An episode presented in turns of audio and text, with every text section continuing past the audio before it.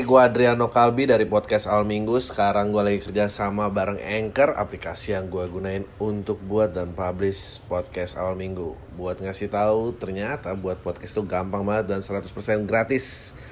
Semua yang kita perluin untuk buat podcast juga ada di Anchor, termasuk distribusi ke Spotify dan platform podcast lainnya. Yuk, download aplikasi Anchor dan bikin podcast kamu segera. Halo semua lagi denger podcast Minggu bareng gue Adriano Kalbi dan di samping gue udah ada sebetulnya sih kalau title banyak banget kayaknya. Udah yang bisa menempel dengan orang ini. Tapi kali ini beliau ada dari seorang penulis buku My Rocket Queen. Ini buku udah launching ya? Udah, Agustus. Jadi udah ada di toko buku. Nah, gue mungkin sebelum bahas ke ke, ke bukunya, gue pengen ngobrol-ngobrol tentang ya kenapa baru sekarang bikin buku. Kalau kalau bikin buku ini benar tapi ini original ya. Original, original. Ini original. Kalau dulu pernah ada 2006 kalau nggak salah ada Hmm.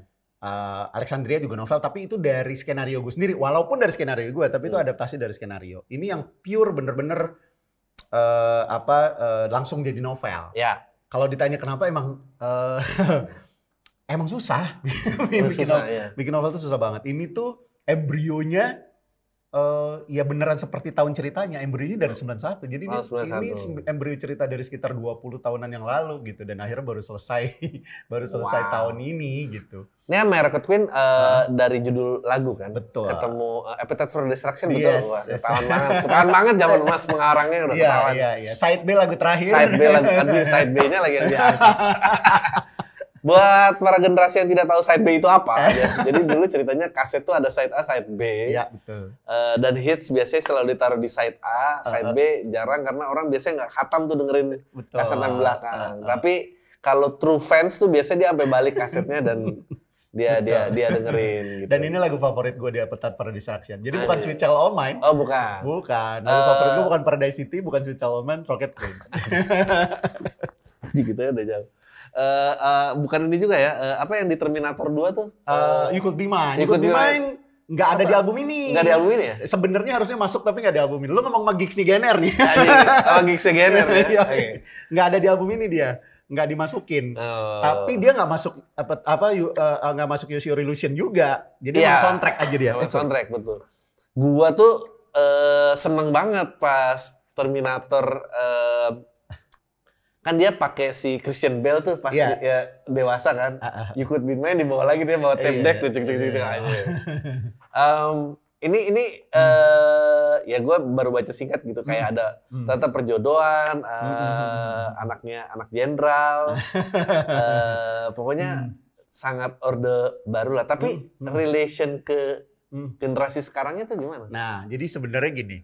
Waktu itu juga salah satunya penyebabnya adalah eh, itu yang yang nyangkut di gue tuh itu apa ya relevansinya ya. Tapi ini Hmm. cerita memang yang kepingin gue gue ceritain gitu. Terus akhirnya benang merahnya adalah yang ngomongin anak muda. Hmm. Klise mungkin, tapi maksud gue gini.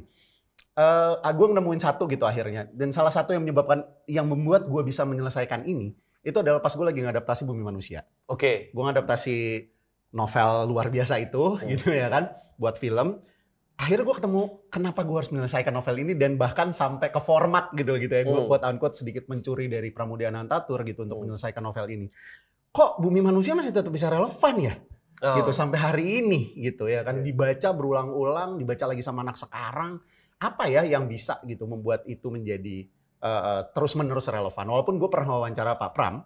Seminggu sebelum beliau meninggal gue Hmm. salah satu orang yang ber- beruntung lah waktu itu gitu gue pernah wawancara dia seminggu sebelum uh, Pak Pram meninggal gue pernah nanya Hmm. karya yang relevan itu yang kayak gimana sih Iya. jawabannya mungkin agak-agak uh, uh, ter- ter- terkesan filosofis tapi sebenarnya sederhana banget gitu dia bilang yang punya unsur sastra yang kuat dan antropologi yang kuat itu umurnya panjang nah Oh, oke. Nah, sastra di situ maksudnya teknik, bukan cuma nulis sastra, enggak. Jadi karya apa pun. Hmm. Lo mau bikin apa jokes gitu misalkan tekniknya bener, lalu antropologi itu adalah relevansi lo sama publik lo, gak kan sebenarnya kan Ya, gitu kan. ya, ya. Kesannya kayak klise ya, tapi bener juga gue bilang "Oh, itu yang bakal bikin panjang dan Pramudia Nantatur membuktikan. Eh, waktu gue wawancara dia sama- dia tuh, gua, dia dia urban legend banget, Hmm. Eh, koleksi clippingnya dia tuh luar biasa. Hmm. Terus gue nanya, Pak Pram, clipping udah sampai mana? Eh. Dia bilang 8 meter. Dan 8 meter itu bukan ini ya, bukan tinggi ya, panjang. gue gak tahu tingginya berapa. Jadi kerjaannya dia adalah ngeliping koran. Makanya novel-novelnya Pramad- Pramudia Natur itu eh, terkenal sekali spesifik, risetnya kuat dan segala macam. Hmm, hmm. Karena dia begitu. Nah, nah yang satu yang gue pegang uh, uh, balik ini, oh gue punya nih Hmm. unsur si antropologisnya ini gitu ya. Ketika gue ngedapetin bahwa ketika lo ngomongin, kenapa sih kayak klise banget ngomongin anak muda terus ngomongin pemberontakan gitu. Ya, Karena sebenarnya kan sesederhana ini, secara natural generasi yang baru itu Hmm. pasti akan membawa pembaruan kan. Ya. Ya kan? betul. Itu udah natural, udah Pasti it- pemberontakan, Eh, ya. Nah, pemberontakan muncul kenapa kan itu? Ya. Generasi baru pasti membawa sesuatu yang baru dong. Ya. Itu naturalnya. Pemberontakan terjadi karena yang tua-tua Ya. kagak mau berubah. Ya betul. kan gitu kan. Ya. Akhirnya pemberontakan jadi seperti relevan, nggak kayak nggak habis-habis. Generasi yang baru pasti akan selalu ada, yang tua yang nggak mau berubah juga akan selalu ada gitu. Nah, itu eh, eh, itu relevansi yang yang yang gua akhirnya temukan. Terus yang menarik adalah ketika novel ini udah selesai, Hmm. udah lagi dipercetakan, Hmm. lagi dipercetakan apa apa gimana ya lupa gue. Pokoknya lagi dipercetakan. Kalau nggak salah udah selesai ada proses. Nicky ngeluarin lagu Ya, High School, High School in, In Jakarta. Jakarta, ya. gitu. Lo baca liriknya, ya, dia yang, yang nonton pasti lebih tahu daripada lebih hafal daripada gue. Tapi Iya. kan ada lirik that marijuana girl, eh that Marxist girl with marijuana kan. ya. Buku ini ngomongin ada cewek baca buku Karl Marx Iya. dan ada ngomongin ganja gitu Iya. maksud gue. Wow gitu. Dan dan dan Niki menceritakan high schoolnya dia yang tahun 2000-an mungkin Iya. ya kan. Tetap bawa Marxis dan Tetap sama gue menceritakan tahun sekitar tahun 91 nih gitu. Hmm. Nah, artinya relevansinya masih sangat masih sangat kuat ternyata. Kenapa? Ya karena itu Hmm. akan selalu ada generasi yang datang baru membawa sesuatu yang baru, yang tua kagak mau berubah. Iya, itu pasti benturannya ada di situ. itu akan selalu bergulung begitu. Kayak gue mau angkat dikit ini kan eh, tokoh utamanya eh, Hmm. naksir kakak kelas kan dia Yes. ceritanya naksir kakak kelas apalagi pas sampai dia tahu eh, entah tasnya ya dioprek terus Uh. Ada, kaset, kaset, ini dengan iya. dengan Heeh. judul lagu yang di di di eh, lingkarin gitu ya. Marakot Queen ini. Heeh. Eh, terus tapi mereka akhirnya sadar mereka tuh eh, sepupu jauh yang yang Hmm, dijodohkan hmm, demi hmm, demi kekuasaan itu. Iya. Nah, eh kena, kenapa lo bawa eh, Oke, udah dijodohkannya oke, tapi terus kenapa lo bawa ada jenderal rezim orde baru dan Jadi gini. maksudnya kenapa tidak cukup dijodohkan aja gitu? Nah, gini, eh, ya ini dia maksudnya eh, sedikit banyak makanya eh, eh, eh, beberapa mungkin yang lebih tajam ngebaca bisa ngelihat Hmm. kemiripan bukan kemiripan ya. Eh, apa yang gue ambil dari bumi manusia. Hmm. Jadi ngambil situasi zaman. Oke. kan sebenarnya kalau mau menyerang ngomong ini dikit ngomongin bumi manusia sumber salah satu sumber inspirasi gue itu kalau analis nggak jatuh cinta sama Mengke kan kayak gak ada ya ceritanya ya. Iya kan benar. sebenarnya kan ini nih, anak umur 17 tahun sama Iya. anak umur 16 tahun jatuh cinta gitu Hmm. ya kan terus jadi masalah karena nah itunya tuh nah gue mau menciptakan nuansa seperti itunya gitu. Bahwa mereka dua orang ini jatuh cinta atau bahkan dipaksa jatuh cinta dalam dalam lingkungan yang seperti apa sih? Ya dalam lingkungan yang sekacau itu pada saat itu. Sekeos itu dalam masalah eh, eh, eh, apa eh, eh, kekuasaan gitu. Anak orang tua yang berusaha menguasai kehidupan anak muda gitu. Nah makanya perjodohan aja kan udah sesuatu pemaksaan kan Betul, itu kan ada udah ad- ada suatu sikap yang otoritatif banget gitu nah Hmm. gue nambahin ka- eh, apa sebenarnya juga datang dari pengalaman gue ya nah Hmm. ini menarik ketika gue ketika gue ini saking ininya ya saking eh, makanya karena ini ngomongin zaman dulu gue nggak tahu lo ngalamin apa Hmm. enggak tahun 90-an itu 91 90-an ada jokes Hmm. yang buat gue bisa menggambarkan betul eh, seperti apa eh, militer masuk ke dalam sendi-sendi kehidupan orang. Iya. Lu pasti tahu lah jokes yang ada orang diinjak di bis. Iya. Terus orangnya nanya, tapi kan ini jokes 90-an bukan Iya. sekarang sebenarnya. Kenapa waktu itu eh, work sekali di 80-an akhir 90-an? Bapak militer bukan? Iya. Kan gitu kan. Ditanya gitu. Bukan punya saudara militer. Bukan punya tetangga militer. Bukan. Ini jangan injek kaki saya dong. Oh iya. That's that's the joke. Nah, sampai sejauh itu gitu. Dulu itu militer itu masuk ke dalam kehidupan sehari-hari. Nah, turunannya ke gue adalah gue nyaris nggak punya, eh, nyaris nggak pernah nggak punya temen yang bapaknya abri. Iya benar. Nyaris nggak punya itu. Apalagi kalau umpamanya gue mulai gaul dan di lingkungan gue ada biasa kan. Di lingkungan kita pasti ada anak orang kayanya tuh, Iya. ya kan? Yang menjadi sumber tuh. Iya. Bawa CD paling baru, Iya benar. mengenalin film paling baru, apa segala macam. Dan itu biasanya dari kalangan militer Punya akses ya. punya akses gitu. Hmm. Nah, ya gue menangkap itu gitu, Hmm. menangkap itu. Ini kan sebenarnya juga pola ekonomi yang berbeda. Si Sabit datang dari menengah ke bawah Ya. gitu ya. Si Sairan karakter ceweknya datang dari menengah atas. Hmm. Nah, untuk menambah unsur penekanan rezim itu ya zaman itu ya nggak ada yang lebih tepat lagi buat gue untuk menangkap zaman itu adalah ya militer. ini nggak usah eh, jangan sampai nge-spill akhirnya, tapi gue penasaran kayak kalau memang awalnya suka sama suka, Ah. lalu lalu belajar mengetahui bahwa ternyata mereka dijodohkan, Ah. kenapa jadi ada resisten? Nah, ini menarik kan? Ah. Itu itu itu yang terjadi sebenarnya sama kita gitu. Seolah-olah kan kayak dibiarin. Ya. sebenarnya kan ini analogi yang gue pakai ini dulu. Kita tua suka gitu kan. ya, Udah kamu mau apa? Mau Hmm. kuliah seni gitu Ya. misalkan gitu kan. Ya ya udah gitu. Udah jauh-jauh tuh kadang-kadang teman-teman gue Hmm. kuliah sampai ke eh, mana Seattle gitu ngambil GIT apa segala macam begitu pulang ke rumah pegang perusahaan bapak ya. ya, betul. kan kan gitu tuh. Ya. Seolah-olah kayak oh iya, oh iya bahkan kalian oh ternyata saling suka. Oh kita mau Hmm. jodohin juga segala. Tapi di tengah jalan diatur bahwa bahwa ini baru tahu bahwa ini adalah usaha dua dua keluarga ini untuk Hmm. mempertahankan eh, eh, eh, apa bapaknya Saira itu lagi berusaha untuk menguasai Hmm. pada saat itu adalah eh eh, gue sebut sih Ya. gitu ya memang pada zamannya Pertamina pada Ya. saat itu gitu dan bapaknya Saira ini adalah wartawan yang pegang koneksi Ah. Iya resisten terjadi karena mereka mau memaksakan itu. Sementara bapaknya tuh, nah itu tuh Hmm. kompleksitas yang terjadi gitu. Bapaknya sebenarnya nggak pernah suka sama Sabit ini sama si cowok ini. Iya. Karena buat dia ini anak apa ini? Iya. Kuliahnya aja nggak di apa sekolahnya aja nggak di A1 Hmm. gitu. Dia begitu di meja makan ditanya kamu jurusannya apa A1 pasti enggak. Iya. buat bapaknya udah nggak lolos casting tuh. Iya. Tapi ibu-ibunya nah gitu kan, arah orang tuanya memang terlihat sangat sangat fakta sekali sih di novel ini gitu. Iya. Orang tua tuh sangat-sangat eh, eh, apa eh, eh, menghambat progres banget gitu karena mereka memaksakan nilai-nilai itu. Jadi itu yang terjadi. Resistensi terjadi karena oh kita kayak dibonekain nih itu dia. Oh, Oke. Ini perjodohan ini eh, eh, rasa suka kita satu sama lain ini dimanfaatkan untuk kepentingan mereka. Hmm. Gue nggak mau. Nah, gitu. Eh, terus eh, relevansi pemberontakannya terhadap Gen Z Gen Z sekarang ini Ah. gimana mas? sama sama sama ini gue ngelihat betul Ya. Kan kayaknya maksudnya orang tua udah lebih open minded. betul nah, nah, kan sepertinya ya Sepertinya. kelihatan sepertinya ya. Eh, mudah-mudahan anaknya nggak marah tapi ada anak di kantor Oke. yang dia kuliahnya bisnis Oke. gitu selesai bisnis terus dia kerja di wahana kreator dong Oh, oke. tempat film kan Iya. gitu kan apa PH lah gitu ya Hmm. film company lah Hmm. oh itu ditanya sama satu keluarga anak kelahiran tahun berapa ya berarti umurnya dua udah satu dua dua gitu itu 2000 masih berarti. Oh. Masih ditanya, masih ditanya, masih Hmm. ditanya gitu. Itu nanti gimana? Oh. Kamu bisa kamu Apa? bisa hidup apa enggak? Hidupnya tuh gimana? Nggak mau kerja di tempat yang lebih pasti aja. Oh, oh masih ya? Gue bilang masih ditanya kayak begitu dan anaknya curhat gitu cerita gitu. Gimana ya mas? Gitu gue masih ditanyain begini. Artinya eh, ya itu tadi eh, antara da- dulu juga mungkin kalau ditanya nggak open minded kan angkatan teman-teman gue juga ba- banyak tuh yang dibiarin. Gitu sekolah yang tadi gue bilang gitu sekolah keluar apa segala macam. Tapi begitu once udah masuk ke dalam sesuatu ranah yang itu tadi yang tua merasa tahu sesuatu ya kan yang ini menawarkan sesuatu yang baru ya resistensinya di situ. Yang sini masih selalu berusaha untuk memberi apa ya memberi posisi bahwa gue tahu lebih dibandingin lu kan itu dialognya tidak terjadi nah relevansinya ke Gen Z sekarang terakhir mahasiswa turun ke jalan tahun berapa ya? Tahun omnibus law? Oh, 2000 2018, 19 ya 2018 ya. masih kan Iya, masih. gitu ya kan gitu kan dan betapa ngototnya Iya. gitu orang-orang tua yang di sana menurut mereka Iya. itu dengan dengan pemah keyakinan dengan itu gitu kan itu itu masih terjadi gitu Iya, bahwa iya.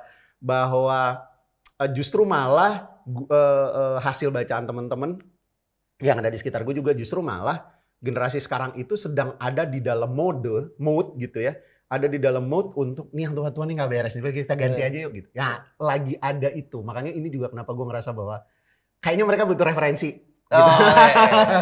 mereka mereka perlu referensi bahwa ini tuh bukan sesuatu yang baru, Baru, begitu ya. dan kalian juga bisa melihat ini dari dari zaman ke zaman ini seperti apa gitu. Ya ini buat lo Gen Z Gen Z yang merasa perjuangan hidupnya berat, percayalah kalian tidak sendiri dan perjuangan ini sudah dilakukan berulang-ulang sebetulnya ya. ya betul, exactly. Dari mulai percintaan, lawan rezim dan yang lain-lainnya. Uh, i- i- by the time Hmm. ini keluar uh, udah bisa dibeli di Udah udah udah di- dari dari mulai Agustus akhir udah ada di toko buku. Oke. Lo eh ah ini ini ini gue sekarang mau lepas aja bicara nih.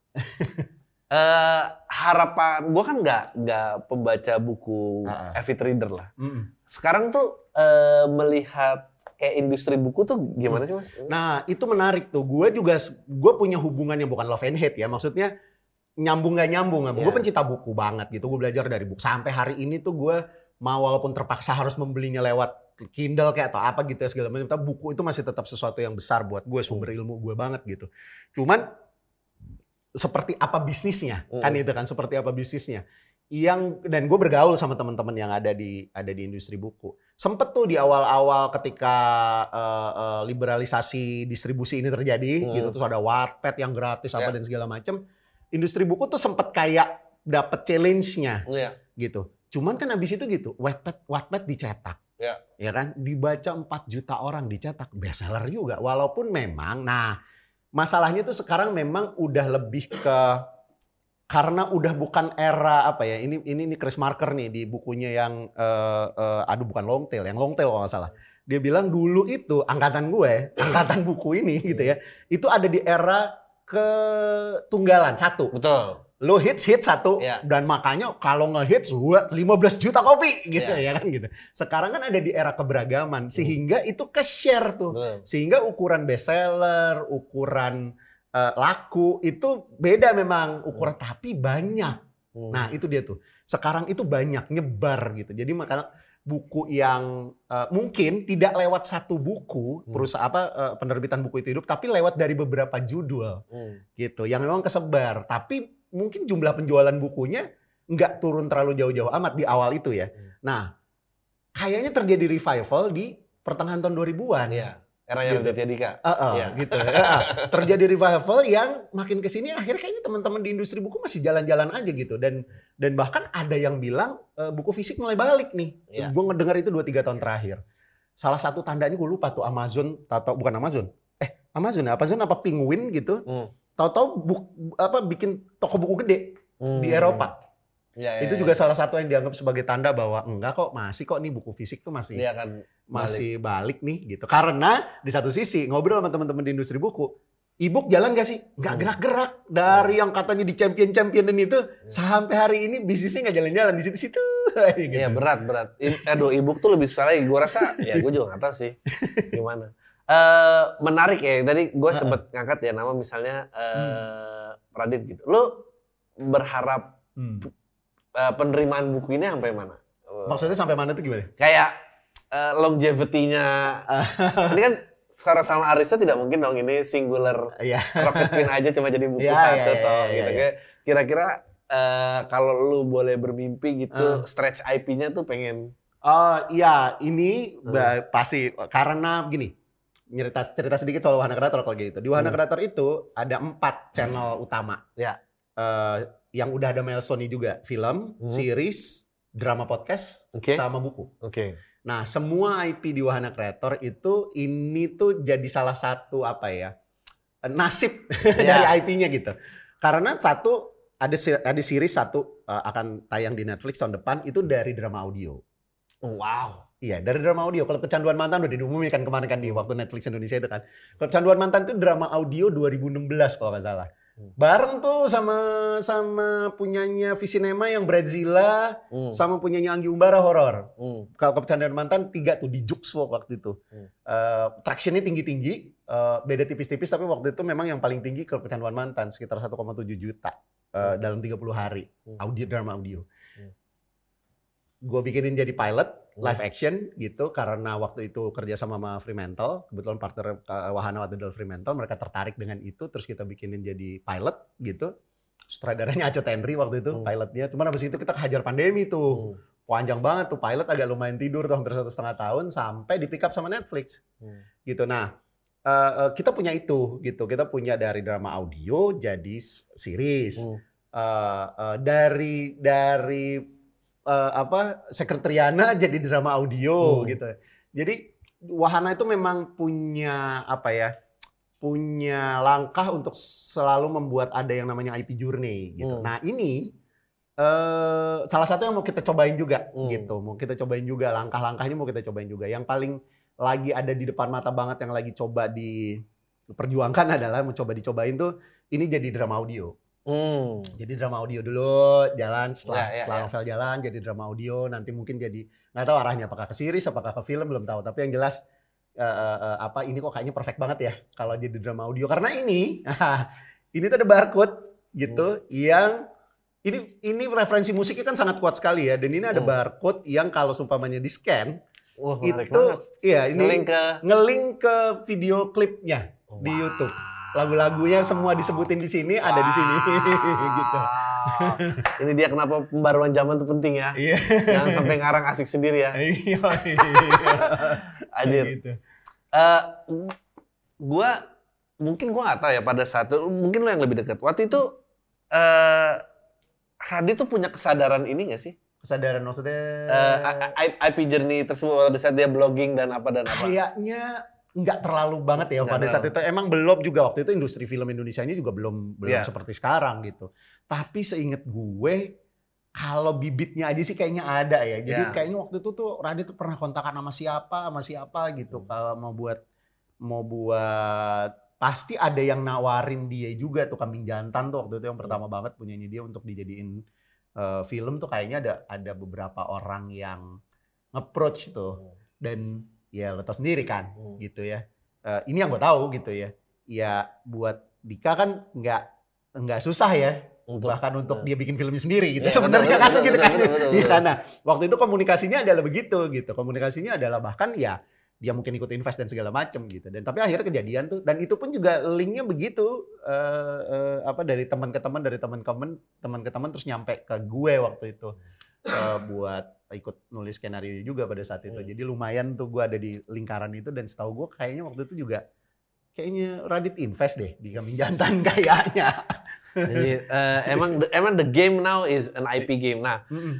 eh, lo IP game kemarin eh, kan dari drama podcast Ah. jadi series di Netflix bakal kita lihat nih. Ah. Eh, melih eh, tolak ukur tractionnya apa yang lu merasa bahwa oke ini potensial nih IP ini bisa Eh, ya kalau kita wak- take ah. another form gitu. Kalau waktu itu jelas ya, waktu Oh. itu jelas tractionnya kan yang 1,7 juta itu. Oh. Kalau yang klub kecanduan mantan. Tapi sebelum itu, si, si ini agak beda sedikit. Teman si klub kecanduan mantan itu mempanjang itu ceritanya. Jadi bahkan sebelum wahana kreator jadi jadi wahana kreator, namanya masih wahana penulis.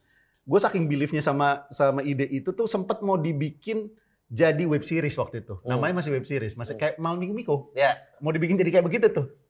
Inspirasinya dari Radit Ya. gitu waktu itu pas ah, pengen bikin kayak malam minggu minggu aja ya ide ini Iya. ya gitu cuman nggak sempet kejadian nggak sempet dia di, dikerjain bahkan skripnya waktu itu udah ada skrip pilotnya udah ada Hmm. sampai dapet tawaran setelah waktu itu wahana eh, waktu itu masih wahana penulis namanya ngerjain drama radio waktu itu sama Gen FM Hmm. waktu itu Giring Niji masih di Hmm. Niji Oh, ya.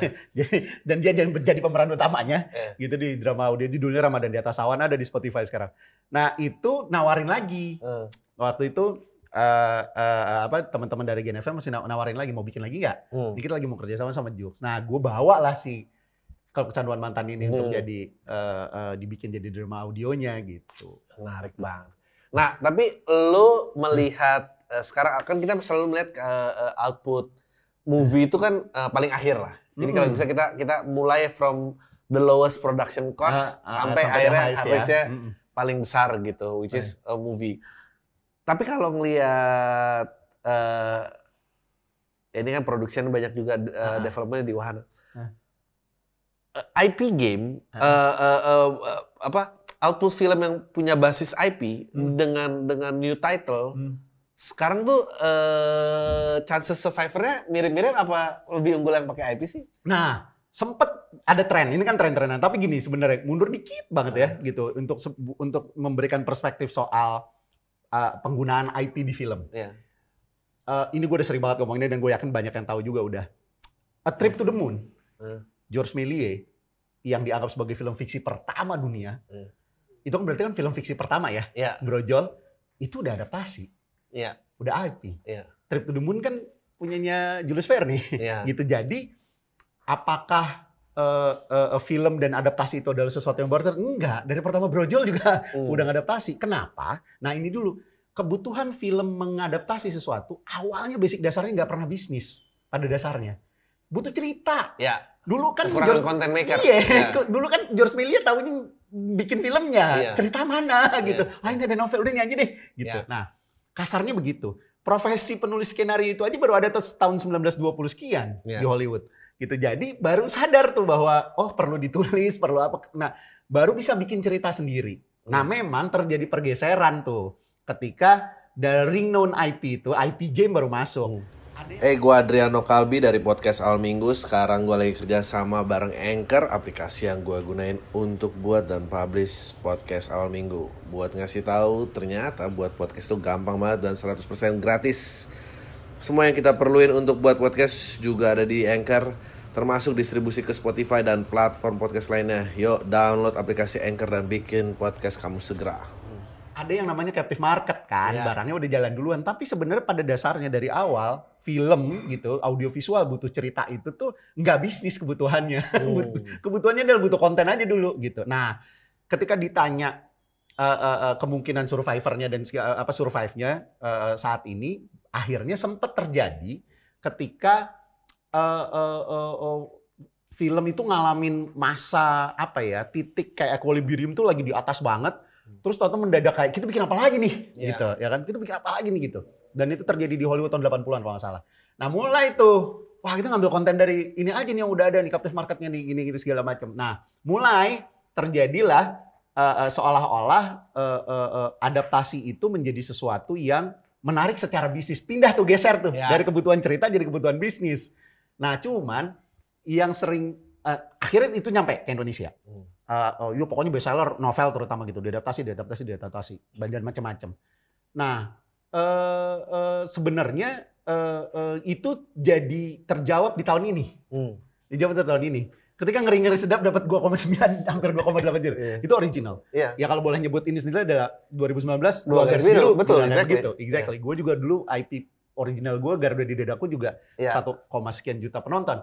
Artinya masih sama aja sebenarnya. Cuma memang buat produser-produser itu, nah mau dibilang salah kaprah atau apa ya, eh, ngerasa bahwa ketika lo ngambil, misalkan ini bestseller ya, Iya. amin, ini misalnya bestseller, terus ternyata ada produser ngerasa bahwa, oh udah pembacanya udah, atau novel lain gitu, pembacanya udah satu juta, kita udah nggak perlu ngapa-ngapain. Ya salah nggak dong. salah, iya. Nah itu yang sering terjadi, jadi Iya. sering meleset juga. Jadi kayak kalau nggak hati-hati, menggunakan IP game itu juga jadi malah malah Iya. meleset karena dari segi marketing udah ada cost duluan. Iya. Original kagak ada beli IP, Iya. begitu lo beli lo beli iya, dulu. Iya makanya. Sebetulnya problemnya emang harusnya itu kalau lo mau pakai active marketnya, active marketnya harus bisa di maintain. Nah. Kalau nggak ada Mbak Bibu tiba-tiba terbit, anjing nih siapa gitu. Iya, iya. Banyak lah teman-teman yang ngambil IP Betul. kayak, wah IP-nya mahal, tapi Iya. captive market tidak dibina, lalu ini, dibina. Nah, Akhirnya pertanyaan lo tadi kan, apakah jadi survive apa enggak? Kalau nggak di maintain bahasa lo itu tadi, Iya. jadi jadi pahit. Pahit banget, pahit, pahit, pahit. Ah, Jadi udah, pahit. apalagi eh, IP belum ada harga pasarannya ya, jadi Iya. semua orang main tembak-tembak aja semua harga. mahal mahal dia beli IP silakan.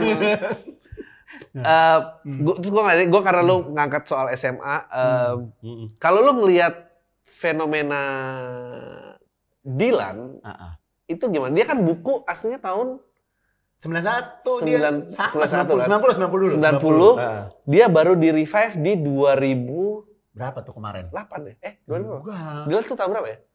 Masih udah udah 2010 10-an, ya. ya. 2010 ke atas. Ken- ken- Kenapa? Nah itu kan kita bicara eh, captive market tidak pernah dibina tuh. Terus tiba-tiba tak dicaplok tuh semua orang ah, gitu. Karena nggak bukunya jalan soalnya. Bukunya jalan. Bukunya jalan banget. Bukunya jalan banget di lu di bukan di luar dugaan ya. Pertama eh, itu dari soal mesti dibaca kayak begitu tuh. PD Baik tuh udah lama banget betul. brandnya kan gitu. Nah Dilan itu memang titiknya dia meledak tuh. Hmm. Bukunya sih jalan banget, Bang. Bukunya jalan banget.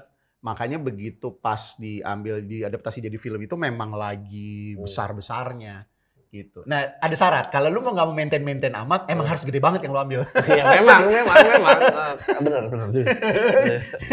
Tapi ada kemarin gede banget terus nggak? Enggak, ya ada juga. Nggak, nggak, Oh, ada, ada. Banyak, banyak. Gue suka sedih tuh kalau itu. Iya. Em, lu sekarang lihat eh apalagi IP dari thread Twitter aja sekarang bisa jadi iya, IP. betul. Bahkan itu 9 juta 9 penonton. juta box office paling tinggi dikirain warkop nggak akan pernah ada yang mecahin itu dar mecahin iya. 9 angka yang juta. angka yang mustahil banget. Oh. Gak kebayang gue apalagi abis pandemi lagi gue pikir jujur aja gue perhitungan gue meleset. Gue tidak berpikir bahwa tahun ini seperti ini Iya. industri film layar lebar Indonesia. Gue pikir tuh baru tahun depan. Iya. Jadi agak-agak salah ngitung gue Iya. gitu. Orang benar-benar kayak ketahan nggak keluar tuh udah udah Oh, pengen oh. keluar banget gitu. Mm-mm. Dia 9 juta. Jadi sekarang 9 juta langsung warkop ya? Apa udah ada lagi yang di atas warkop? Oh enggak, belum belum. Belum Jadi ada ya, itu baru warkop. Jaraknya lumayan jauh tuh. Jauh men, jauh banget. Tapi lu ngeliat uh, apakah masih uh, kita nih memang kayak pilarnya horor dan komedi ya? Saat in, jadi gini. Nah ini menarik nih, Nah. orang lupa nih. 2010 Iya. itu horor tuh abis. Abis, betul. Abis karena sepanjang dari 2000 awal sejak ya dibilang pe- kebangkitan film Indonesia kan sama lah reformasi ya, 98 kan gitu. Sampai 2010 itu yang ada horno. Ya horor porno itu Ah, ya. Iya kan gitu. Yang dibuat dengan dengan tidak apa ya, enggak enggak enggak excuse eh, enggak enggak inilah ya, enggak kalau quote unquote enggak bertanggung jawab dalam artian terhadap produk gitu, Hmm. yang sembarangan, digampangin lah. Hmm. Kalau bahasa Mas Garin penggampangan. Ya bisa bertahan karena pada saat itu memang nggak ada, Hmm. tapi begitu 2010-an kayak penonton udah muak tuh Iya benar. gitu. Nah 2011 abis. Cek aja di film Indonesia Nggak .id iya. dari 2011 tuh nggak ada horor tuh. Hilang horor dan horor tuh jadi hina kan. Iya. Jadi hina banget gitu. Apa sih film Indonesia horor-horor doang gitu. Wartawan kan sering banget begitu.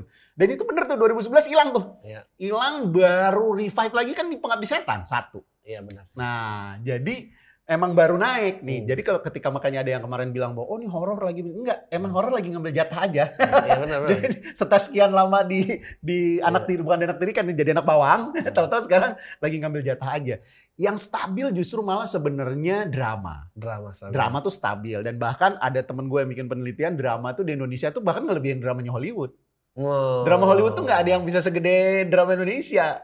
Karena ya mungkin faktor bahasa itu satu kali ya, faktor cerita segala macam. Tapi drama itu solid tuh, Hmm. lumayan solid. Nah, komedi menariknya adalah komedi itu eh, eh, eh, eh, bukan turun naik. Hmm. Komedi itu akan selalu bolak-balik gitu, bouncy gitu.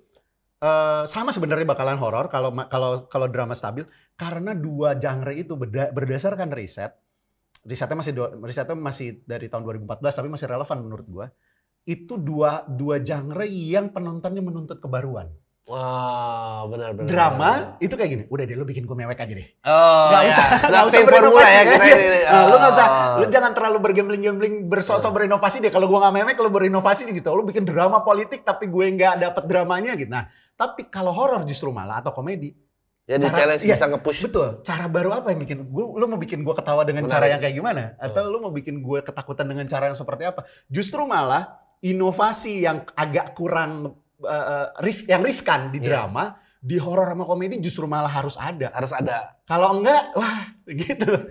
Kalau lu ngeliatin Nah, tin itu kan dia bisa ditempel. Tin itu kayak kayak darahnya aja gitu ya. Hmm. Bodinya casingnya kan gitu. Mau tin horor kan belum belum ada tuh. ya, Bahwa Tin drama, eh eh, tin komedi gitu ya kan. Saat ini kan yang paling masih nge- dieksplor itu dengan darah tin itu masih drama. ya. Belum ya, romance bener-bener- lah maksudnya. Iya romance ya kan drama romance. Ya, horor udah mulai ada yang kemarin kan. Hmm. Satu dua gitu ya. Orang mulai eksperimen. gue belum lihat tin komedi justru malah. Ya, tin komedi belum. Iya kan? Eh, goblok-goblok ada anak SMA, Ya, murni American. Pie style. Ah, itu kan belum malah justru. Ya. Nah, buat gue tuh peluang tuh justru malah sekarang. Lo, eh oke, ini, ini, ini gue ngajak-ngajak nih pertanyaannya. Lo kan, Mas Karir tuh jurnalis kan ya? iya awalnya ya. Awalnya jurnalis. Ya. Lo kebayang nggak hari ini? Oh ya enggak. Justru sangat nggak kebayang. Bisa nggak kebayang? Oh, hidup gue justru malah sampai tahun 2000 itu ngeband dari kecil dari umur 13 tahun tuh gue ngeband ngotot banget pengen jadi musisi. Emang dulu eh, zaman dulu tuh jatah konten kreator emang cuma ngeband sama modif mobil udah Iya. kan kali. tidak ada membuat Basket, basket konten gimana, Bas- basket? basket. Basket tapi kan nggak bisa dikontenin nggak Nggak ada. bisa dikontenin. Kalau mobil kan ada pameran mobil kompetisi mobil masih ada lah Masih ajangnya. ada ajangnya. Band ada kompetisi. ada panggung ya. Iya. bener-bener. Kalau basket spesifik banget kayaknya cuma turnamen di ABC doang udah nggak ada lagi.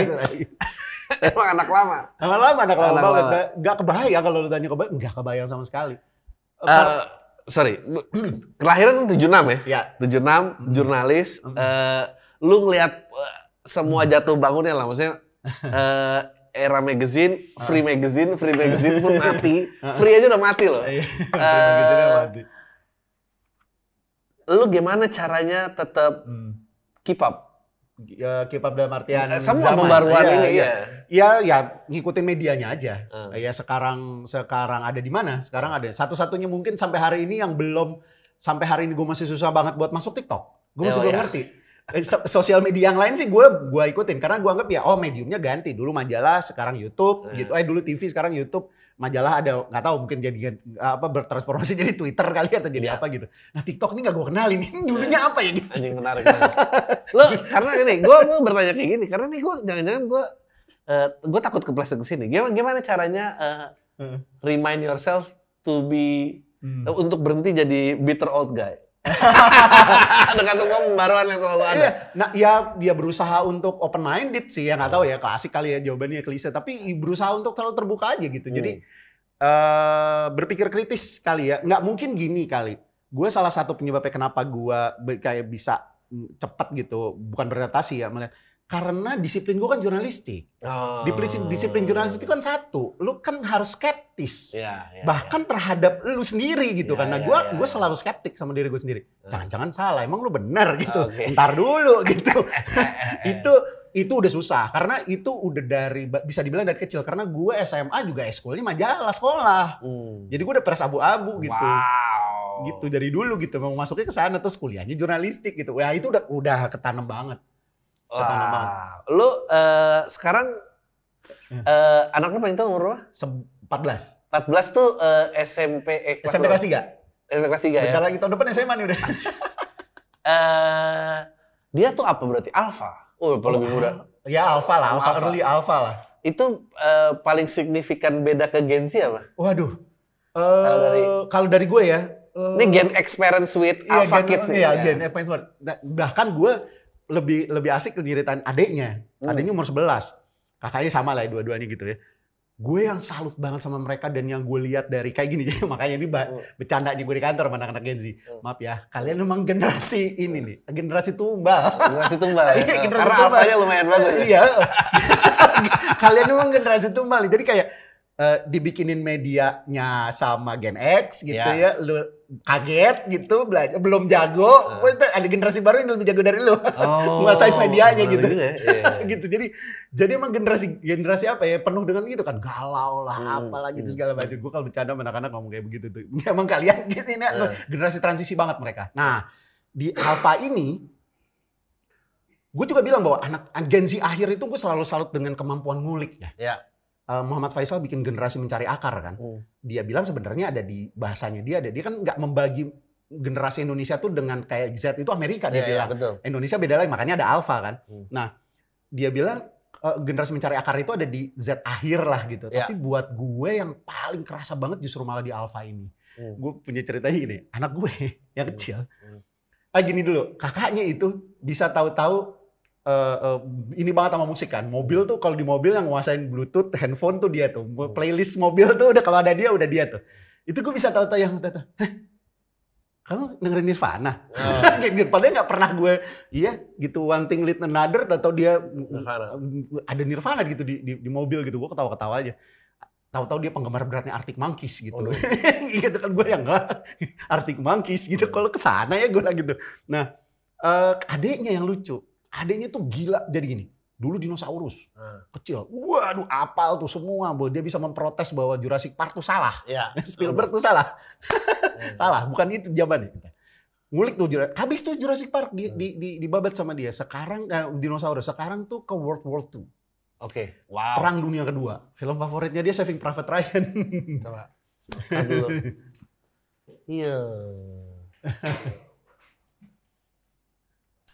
Tahan dulu. Iya. Saving Private Ryan ya.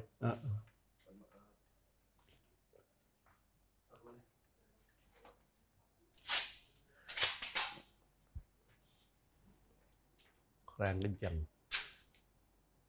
Enggak udah udah kedua soalnya. Biasanya satu hari satu.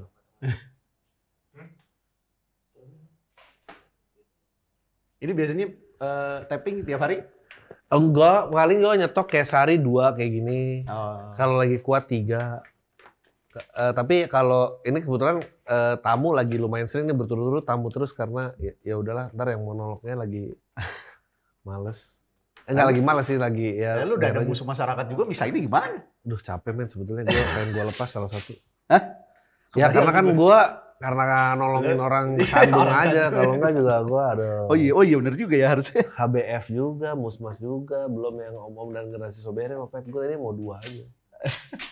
HBF itu harusnya Happy Broken Family kan iya, kata kamu gue iya, nanti. iya bener ya bukan ya. Capek banget. Udah mulai capek gue. Jadi ada tamu banyak ini lumayan nih gue nggak harus ngomong. Waktu kalau ngomong sih gue udah. Kalau gue udah Gue tertarik banget sama HBF tuh. Makanya makanya tadi gue ngomong sama mau ngomong itu Patrick gitu. Ah, Ini banget masuk banget sama si filmnya Like and Share ini karena ngomongin Broken Family. HBF tuh Menarik, menarik, nice ring to it. Iya. Eh, premisnya gue suka. Ya. Premisnya asik. Dan semangat zaman juga. Iya itu. Zeitgeist banget. Makanya gue langsung yang wah menarik tuh. Dan Kita sih kayaknya mau nge-develop IP kita nggak mau produksi.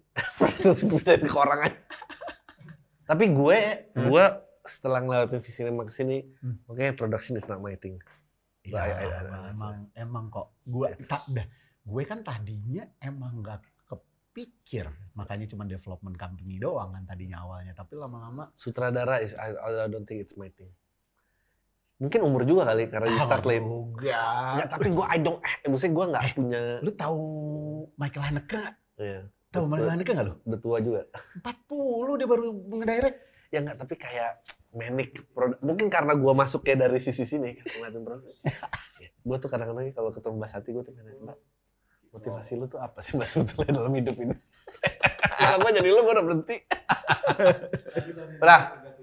Ya, tiga, dua, satu.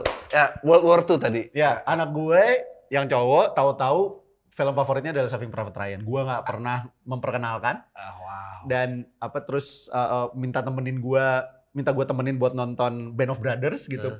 Dulu pernah gue coba gitu, dia nggak terlalu suka. Gue nggak tahu kenapa tahu mendadak dia bulan sekarang. Nah itu dia, tahu ngulik, ngulik sampai pada titik dia bisa cerita sama gue. Oh, udah ngomong pakai bahasa Inggris lah ya, udah lah ya. Anak Hmm. sekarang kan gitu ya, udah Bulinesian nih kalau kalau bahasanya Jovi ya. Yang bulan bulan Asian nih. Eh, tahu nggak kata dia gitu? Eh, Abi tahu nggak dia bilang apaan? Ada orang namanya Robert E. Coley yang yang begini begini begini dia hampir dia tahu Kanada sama dulu tuh sama Amerika nyaris perang di perang dunia pertama perang kedua yang gara-gara babi itu. Hmm. Dia dia bisa sampai sejauh itu pengetahuan dia. Terus satu dia nulis cerita. Judulnya Born to Kill. Cover depannya, eh, cover depannya posternya eh, eh, eh, eh, apa Full Metal Jacketnya Kubrick. Oh. Gue bilang "Ah, ini anak nonton Full Metal Jacket lagi belum belum belum boleh nonton Full Metal Jacket. Wah, wah, Enggak enggak enggak. Dia bilang baru ng- ngelihat ini aja. Tapi dia nulis cerita soal veteran perang Vietnam tahun 70. Ini anak umur 11 tahun ya. Hmm. Anak umur 11 tahun, anak Indonesia gitu. Dia nulis cerita soal tahun 70 settingnya. Dia cerita soal eh, PTSD-nya eh, eh, eh, eh, eh, prajurit perang Vietnam. Wow. Dikasih ke temen-temennya. Ini yang lebih menarik lagi. Dikasih ke temen-temennya. sama Dia tulis tangan. Dia tulis tangan bahasa Inggris. Dia tulis tangan disebar ke teman-teman kelasnya dan teman-teman kelasnya mengapresiasi dengan tepat. Wow. Ngerti ceritanya, paham apa yang ditulis. Wow. Anak umur 11 tahun itu. Maksud gue bukan cuma anak gue, maksudnya temen-temennya ini juga gitu. Dan bahkan teman-teman bisa komen. Hmm. Bisa komen soal, oh iya gue tahu nih ada cerita yang gini. Jadi gitu. Dia memberi- membiarkan teman-temannya nulis komen dan dan komen teman-temannya sama gigsnya gitu. sama dia soal soal perang Vietnam itu. Nah itu dia. Hmm. Kalau lo nanya bedanya Z sama Alpha itu, Hmm. kemampuan nguliknya mereka tuh Iya. udah kayak apa ya? Udah kayak nggak harus kalau kalau Z tuh masih yang kayak oh gue harus ngulik gitu. Nah, ya. Gue kalau mau bisa gue harus ngulik. Kalau mereka tuh kayak udah kayak udah second nature aja gitu, second skin aja gitu. Gue kalau mau tahu sesuatu ya udah gue ini aja gitu. Gue Ini available buat gua, gua Iya, gua iya, dive iya. it. Wow.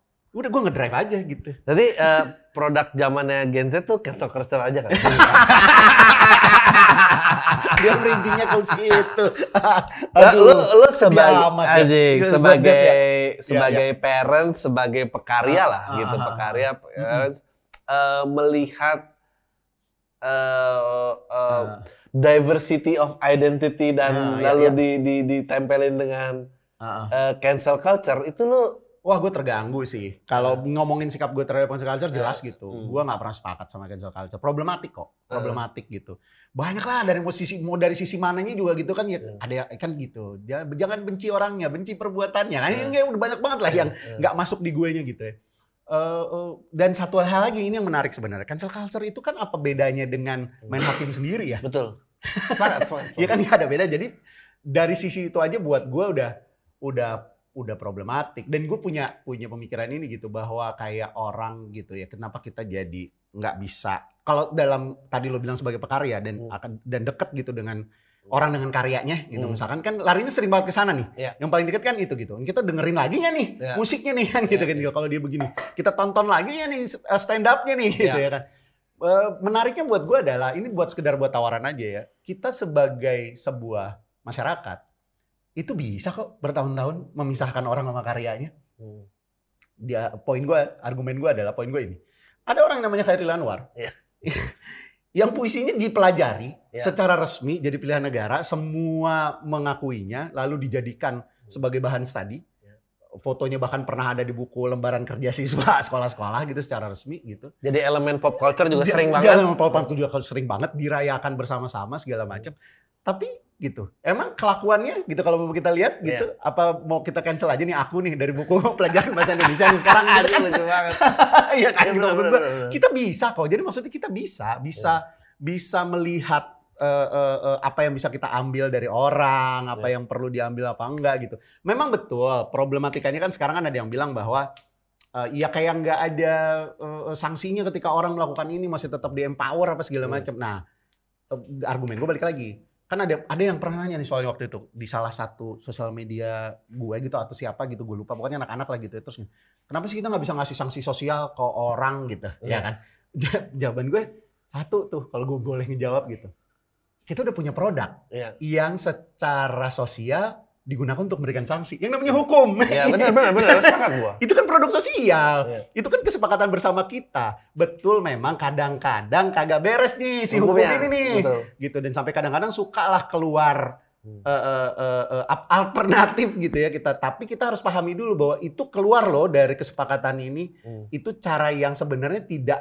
kita setujui bersama sanksi sosial yang seperti itu. Karena kita udah punya kok. Kalau ditanya kita punya sanksi sosial nggak punya hukum itu kan sanksi ya itu sanksi yang Iya benar. itu kan sanksi yang udah kita sepakati secara sosial Dan yang parah tuh kayak eh, cancel culture yang paling bahaya bukan cuma bentuk hukumannya, tapi expiry hukumannya juga nggak ada, ya nggak ada. nggak ada nggak ada batasannya kan ya udah gitu forever and ever aja Nah, gitu. itu satu di Iya. satu sisi forever and ever Hmm. bisa begitu kan gini yang bahayanya lagi adalah yang bahaya adalah yang yang kayak Dori yang short term memory loss sama Iya. cancel culture-nya sendiri Anjing lucu banget. Ya. Dia juga, jadi orangnya juga nggak konsisten gitu. Iya, Orang juga nggak konsisten karena nggak ada patokannya kan, nggak ada ukuran. Bisa panjang nggak karu-karuan, bisa tahu kita lupa aja gitu dia udah habis- eh, pernah ngapain nih orang gitu. Nah itu bahayanya kan.